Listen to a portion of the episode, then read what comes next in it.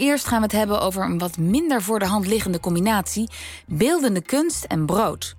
En toch hebben negen kunstenaars er nieuw werk op gebaseerd voor de tentoonstelling De Kunst van Brood, die de komende dagen te zien is in het Sieraad in Amsterdam West. En het zijn geen kleine namen die hier, aan deelnemen. Onder andere Claudie Jongstra, onlangs nog verkozen tot kunstenares van het jaar 2019, Roy Villevoix of Villevoy en Joep van Lieshout. U hoort een reportage van Luc Hezen. Negen kunstwerken vullen de aula van het Sieraad, een voormalige ambachtsschool in Amsterdam-West. Elk werk heeft een ander medium, maar ze hebben allemaal hetzelfde thema: brood. Bij binnenkomst kom je als eerste de laboratoriumopstelling van Ab Verheggen tegen, waarin oud brood als voedingsbodem dient voor nieuw graan. Rechts naast hem bouwt de Oegandese Bruno Ruganza aan een gigantische installatie met gebruikte broodverpakkingen. En helemaal links in de ruimte wiegen drie meters hoge werken van Claudie Jongstra heen en weer. Luchtige beige doeken met daarop vlekachtige structuren van wol, mohair en zijde. Hun kleur en vorm is gebaseerd op de verschillende gedaantes die bloem kan hebben in een bakkerij. Zwevend door de lucht, neergedaald op de werkbank of gekneed in het deeg. En dan, pontificaal in het midden van de aula, een grote oven van Joep van Lieshout. Hoe hoog is die? Twee meter ruim? Ja, nog wel meer. 260 denk ik, 270. Binnen is het helemaal bekleed met uh, vuurvaste stenen. Zodat je dus, wat je dus doet, je maakt hier een vuur in en dan maak je het heel erg heet. En dan haal je het vuur eruit en dan doe je je broden erin. En hoe kom je op deze vorm? Want ik zie er ook een soort van mensfiguur in. Ja, het beeld heet de broodvenus. Een vrouwfiguur die heel voluptueus is met groot en alles erop en eraan in buitengewone mate. en het doet een beetje denken aan de aller, allereerste beelden die de mensheid heeft geproduceerd. Hè. Dat waren eigenlijk allemaal venusbeelden, vruchtbaarheidsbeelden. Dus daardoor heb ik me laten inspireren. Dus een, een vruchtbaarheidsbeeld die dan de broden baart voor, uh, voor ons. Nou is het ook vaak zo bij jouw werk dat ze nog enige discussie uitlokken. He, bijvoorbeeld Slave City over hoe, hoe ja. efficiënt en, en, en toch milieuvriendelijk en nageestig mm -hmm. zo'n systeem kan zijn. Dit lijkt mij een veel vriendelijker beeld dat misschien niet eens zoveel discussie opwekt. Nee, ik denk dat het niet een beeld is wat uh, dat het op zal wekken. En mijn, mijn uitgangspunt is nooit dat ik een provoceren om te provoceren. Ik, ik stel wel uh, punten ter discussie. Ik wil dat die werken graag als een soort katalysator zijn, of uitgangspunt om eigenlijk weer na te denken of een dialoog te starten. Maar in dit geval, ik verwacht niet dat hier uh, veel uh, ophef over zal zijn. nee. Ligt natuurlijk aan wat je erin gaat uh, braden. Als je dan een soort worstenbroodje van baby's gaat maken erin, dan ah, is het misschien weer. is toch weer die atelier van Lisa uit Touch. een nou. stukje nageestigheid, wat mag er misschien wel bij in? Elise het Hart is de bedenker van het zogenaamde Instituut voor Huisgeluid. Een databank van door haar opgenomen achtergrondgeluiden. Klanken die vaak zo alledaags zijn dat we ze niet eens bewust horen. Ze vroeg zich af, hoe klinkt brood? Het scheuren van stokbrood of als je een hap neemt van je boterham met hagelslag, dat je pitjes en je hagelslag op je bord terugvalt. En nou ja, dat zijn natuurlijk allemaal geluiden die, die heel erg dagelijks zijn. En toen kwam eigenlijk het idee om inderdaad de geluiden te gaan opnemen die er zijn als brood gemaakt wordt.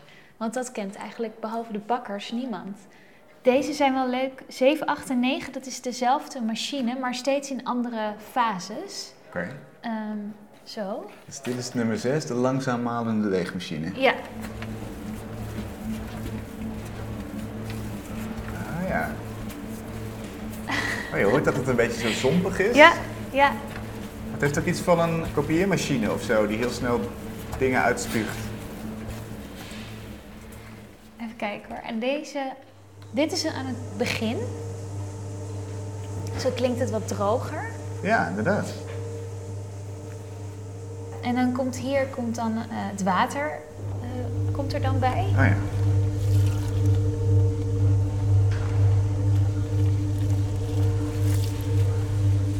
Oh ja, goed. Nu klinkt het dan nog echt heel erg nat. En dan na enkele minuten klinkt het zo. Dus hier zit al wat meer een brooddeeg. Dit is een beetje viezig. Ja, het is een beetje viezig, hè? Ja. Als je niet weet waar je naar luistert, dan is het, uh, ja. door dat malende van die machine krijgt het ook iets heel ritmisch. Hè? Iets heel, uh, dat vind ik ook heel erg uh, mooi klinken. De crusties, dat is echt werkelijk waar. Nou, zoiets heb je nog nooit gehoord. De crusty? Wat is een Ja, de crusty is een, uh, een broodje van bakkerij Pater. En dat is echt hun meest knapperige broodje. Het lijkt een beetje op pistoletjes. Um, en als het de oven uitkomt, dan knettert het. En dat is, dat is heel lekker om naar te luisteren. Uh, nummer 38.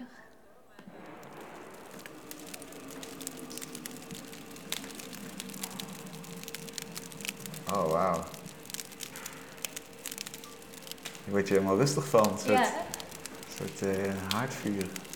Ja, het is een soort knisperend haardvuurtje.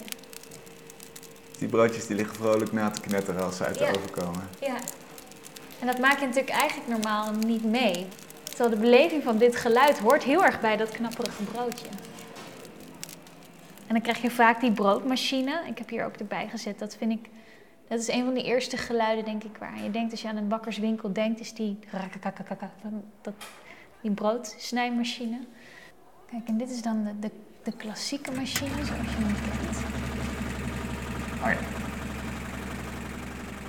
Maar ze hebben ook nieuwe machines en dan kan je ook de dikte van je plak bepalen bij de bakker. En die klinkt zo. Dit klinkt veel geavanceerder, hè? Ja. Dit klinkt als de 21ste eeuw. Ja, dit klinkt nieuw. Ja, ja, ja. Uh, de bakker zei ook van ja, mensen hoeven nu maar twee dingen te onthouden als ze naar de bakker gaan: hun pincode en hun dikte van de brood. Want je kan dus zelf zeggen hoe dik je plak brood wil brood, ja, we zijn er hele, ons hele leven eigenlijk uh, mee verbonden. Het fotowerk van Roy Villevoix begon met één simpele vraag. Hoeveel broden heb je in godsnaam wel uh, op? Gemiddeld zou iemand 60 broden per jaar eten in Nederland. En hoeveel is dat dan? En dan aan de leeftijd gemeten, hoe ziet dat eruit? En ik werd nieuwsgierig naar dat beeld. Grote fotoprint van, denk wel, ja, bijna 2,5 meter. meter. Ja. Ja. Wat je ziet is eigenlijk tegen een, in een grote hal tegen de wand broden die gestapeld zijn. Het zijn uh, eigenlijk die 60 broden die vormen als het ware een balk van een jaar. De eerste laag ligt op de grond en daarop ligt steeds weer een jaar van 60 broden. Een nieuw brood. In een horizontale lijn. En de, er staat een naakte vrouw voor die 42 jaar oud is. En daarom zijn er 42 stapels van 60 broden in zijn geheel. Dus je ziet eigenlijk een heel grote wand, een heel strak stramien van gestapeld brood tegen de achterwand van een hele grote hal waar die vrouw uh, voor staat. Het valt me ook op dat het, omdat het zo'n immense muur van brood is en zo'n zo'n relatief kleine vrouw daarvoor en kwetsbaar, dat die consumptie die overstijgt haar helemaal en die, die zou haar helemaal kunnen wegspoelen, zeg maar zet meteen de mens in een ander perspectief. Ja, ja dat is ook wel mooi. Het is ook uh, wel heel erg leuk dat die uh, Johan Pater, de, de, de fabrikant, hè, die dus dit uh, bedacht als opdracht, die fabriek produceert dus duizenden, duizenden, duizenden broden voor Nederland per dag. Hij ziet dus die hoeveelheden wel, maar dit is nu plotseling tot stilstand gebracht met een betekenis. De naam is gevallen. Johan Pater is bakker en eigenaar van verschillende bakkerijen en hij gaf de opdracht voor deze werken. Maar waarom brood aan kunst koppelen? Wat ik wil met dit hele traject is brood aan podium geven als vaak ook kunstenaars krijgen. Dus de combinatie met brood en kunst. Door de kunst brood wat meer bijzonder te maken en uh, door brood kunst wat toegankelijker te maken. Wat heeft brood een slecht imago dan? Heeft nou, niet een slecht imago, maar uh, het is wel een commodity. En ik zou het wel prettiger vinden als men erover nadenkt als we een broodje naar binnen schuiven. En, zeggen van, hé, hey, uh, hier is een bakker toch heel, uh, heel bewust met heel veel passie en, en toewijding s s'nachts mee bezig geweest. Mm -hmm. Waar ik het meest van onder de indruk was, was Carine Weven. Zij zegt, uh, gist is een wonder. Gist is uh, dat wat brood tot leven maakt. Zonder gist, zonder decem, uh, ja, krijg je niet een mooi luchtig brood. En daarom maakte Carine Weven een ode aan de gistcel.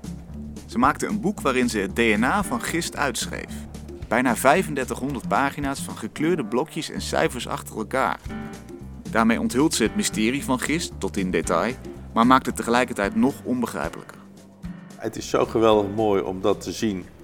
Er is maar één boek op de hele wereld waarin eigenlijk het genoom gist in staat beschreven. Ja, daar raak je me wel mee. Dan, dan, dan ben ik wel uh, verkocht. Dat, uh, omdat ik wel vind dat brood ook eigenlijk een wonder is. En ja, ik vind eigenlijk dat wij bakkers ook gewoon kunstenaars zijn. U hoorde een bijdrage van Luc Hezen. En de tentoonstelling De Kunst van Brood is tot en met zondag 12 mei gratis te bezoeken in het Sieraad in Amsterdam.